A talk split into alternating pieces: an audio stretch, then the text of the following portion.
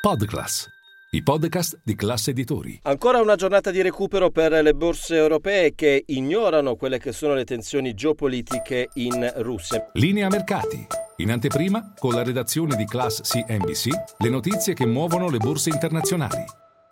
Milano guadagna oltre mezzo punto percentuale, bene, soprattutto nell'ultima ora di scambi c'è stata un'accelerazione dopo che Wall Street ha virato in positivo. Prisbian da segnalare tra i titoli più acquistati, mentre tra i più venduti c'è Diasorin che cede oltre il 3%. Il mercato oggi ha guardato con attenzione alle dichiarazioni che arrivavano da Sintra in Portogallo dove è in corso il forum della Banca Centrale Europea, in particolare oggi le dichiarazioni del numero uno Christine Lagarde. L'unica priorità, dice, è ridurre l'inflazione al 2% nel medio termine ed è previsto un ulteriore rialzo dei tassi di interesse nel mese di eh, luglio.